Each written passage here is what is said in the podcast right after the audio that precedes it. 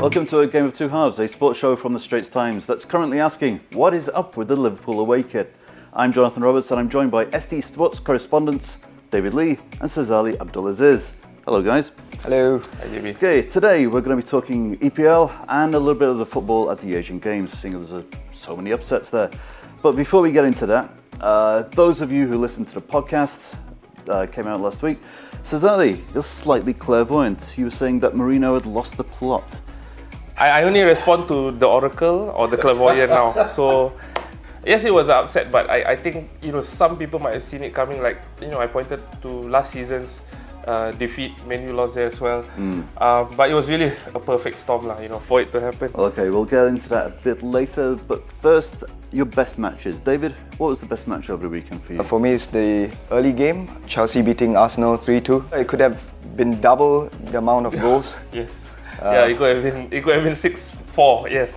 I play the fantasy Premier League. If I had Aubameyang in my team, I would be super upset. He could scored a first half hat trick. ah. Yep. So, but you know, he, he blazed two or three identical chances over the bar from like the penalty spots. For the neutral, it was a great game. But trouble in paradise for Arsenal. I don't think so. I mean, I, I saw a clip of Gary Neville uh, de- defending uh, Unai Emery, and, and I think he was spot on because you know some people have come out and said you know Unai Emery has got to sort of you know be a bit more pragmatic in his approach. Gary Neville is saying you know he's not trying to build a team to get eight points from five games and, and avoid relegation. He's trying to build a team with style that can win the Premier League in in, in due time. Yeah, it's gonna be a tough season. It's gonna you know it's gonna get harder before it gets easier. And let's not forget they, they, they played two top teams uh, in the first two games. I mockingly said mighty, mighty uh, Brighton. Uh, turns out They really were they mighty. were Yeah. mighty against Man United, yeah. Yeah. So, what's going wrong there? Man U players seemed a bit um, off, a lot off actually. Paul Pogba at one point literally passed the ball straight out. You know, they, they, they were so lackadaisical. You know, they lost the ball in dangerous positions. They, they didn't look hungry. Uh, and of course, like I mentioned, you know, Brighton. You know, you got 34-year-old striker Glenn Murray scoring a, a flick over one of the world's best goalkeepers. Like Zidane, you know. Yeah, like you know, Zidane or Messi would be proud of. So, um, all these things get together. But you know, I think if I was a Manchester United fan, uh, I would be really, really worried. I mean, until Pogba scored that penalty, the result looked even worse. And it should be honestly. I think I think Deservedly so. It, it glossed over a bit. You know, it gave them a bit of uh, credibility to the scoreline, which they didn't deserve because it really was a you know a, a poor game from from Man United. Well, David Pogba's been vocal about uh, his disappointment in the team. Um, do you think he's going to stick around? Is he going to be looking for an early exit? His agent has been flogging him around pre-season. Barcelona looked a des- uh, likely destination before the season started. If Pogba is unhappy, he will leave. And I think a lot of people gave uh, Ed Woodward some stick for not uh, reinforcing the defense in, in pre-season. But I think Mourinho should shoulder most of the responsibility. Look at the team; they are not a bad team.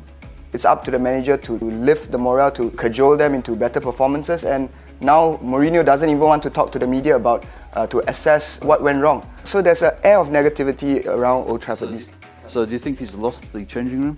He's lost the plot, Yeah. like like you guys I- said, said earlier, and, and it's common, you know. Everywhere he's went towards the end of his reign, he, he's lost the dressing room, and I don't understand why he was offered a contract extension. You mentioned you know you wanted to see how Liverpool this this current Liverpool team react to being behind.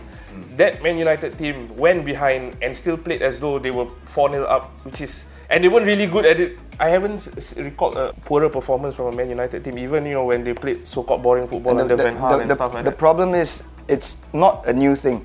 This happened at the end of last season as well, so it's becoming a trend, and, it, and it's worrying for United. Well, Graham Souness said they haven't played this badly since the 80s. They haven't played as badly as any of Graham Souness's team. So it's, yeah, so On to slightly happier things. Best players. Who are the best players this weekend? So I have to say Sergio Aguero and you know he was in the mood lah. This Aguero is unplayable. I just sometimes I wonder he's so short, he's so stocky. How does he thrive in the Premier League? He will go down as one of the Premier League's greatest. Uh, Well, Ma- Man City did decimate Huddersfield. I think they're still picking parts of Huddersfield off the pitch. But then again, you'd expect that sort of scoreline against that kind of team, right? Huddersfield last year showed they had some steel at home sometimes, but they also folded at times. Similar to Brighton, you know, sometimes they can pull off a, a shock result at home. Uh, sometimes, at other times they, they don't. For the next five games, add to that Huddersfield will be six. They'll be playing uh, recently promoted teams. You know, all six of them from last season and this season.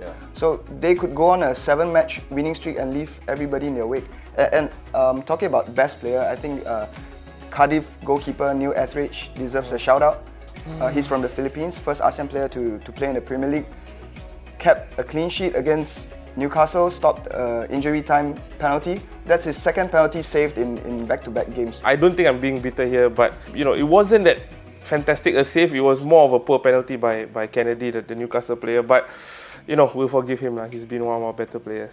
Harry Kane has broken his August duck.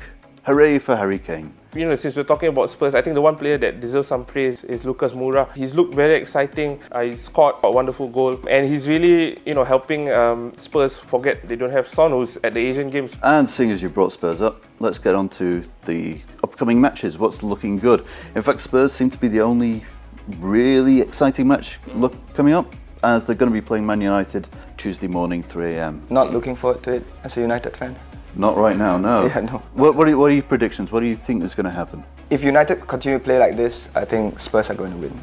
Simple as that. It's this sort of games where Man U, especially when, when they're on a bad run or, or they, they come off a poor result and then they face a sort of strong team, it's precisely this sort of game that they grind out a 1 0 win. I, I just think that sometimes they post these kind of weird results, especially against big teams. Um, Well, let's not forget, Sars is slightly clairvoyant with this. slightly, I- Slightly, let's- slightly. yeah, Not good with numbers, but small. Let's get on to the Asian Games. At the football at the Asian Games, there have been a few upsets. I don't know if you could say this is continuing the trend from the World Cup of the minor teams upsetting the big teams, but we've had Malaysia beat South Korea and Vietnam beat Japan. So, I mean, especially with the South Korea match, because they've they've got more hinging on their success, which is the uh, not having to do NS. But do you think? I mean, is this now the time for smaller teams to come up, especially in our region? Just to add on, uh, Myanmar also beat uh, Iran. Iran, At the Asian Games level or, or multi multi sport games like this, um, it's usually age group football. So you do tend to see the, the less sort of um, you know dominant nation sometimes post good results.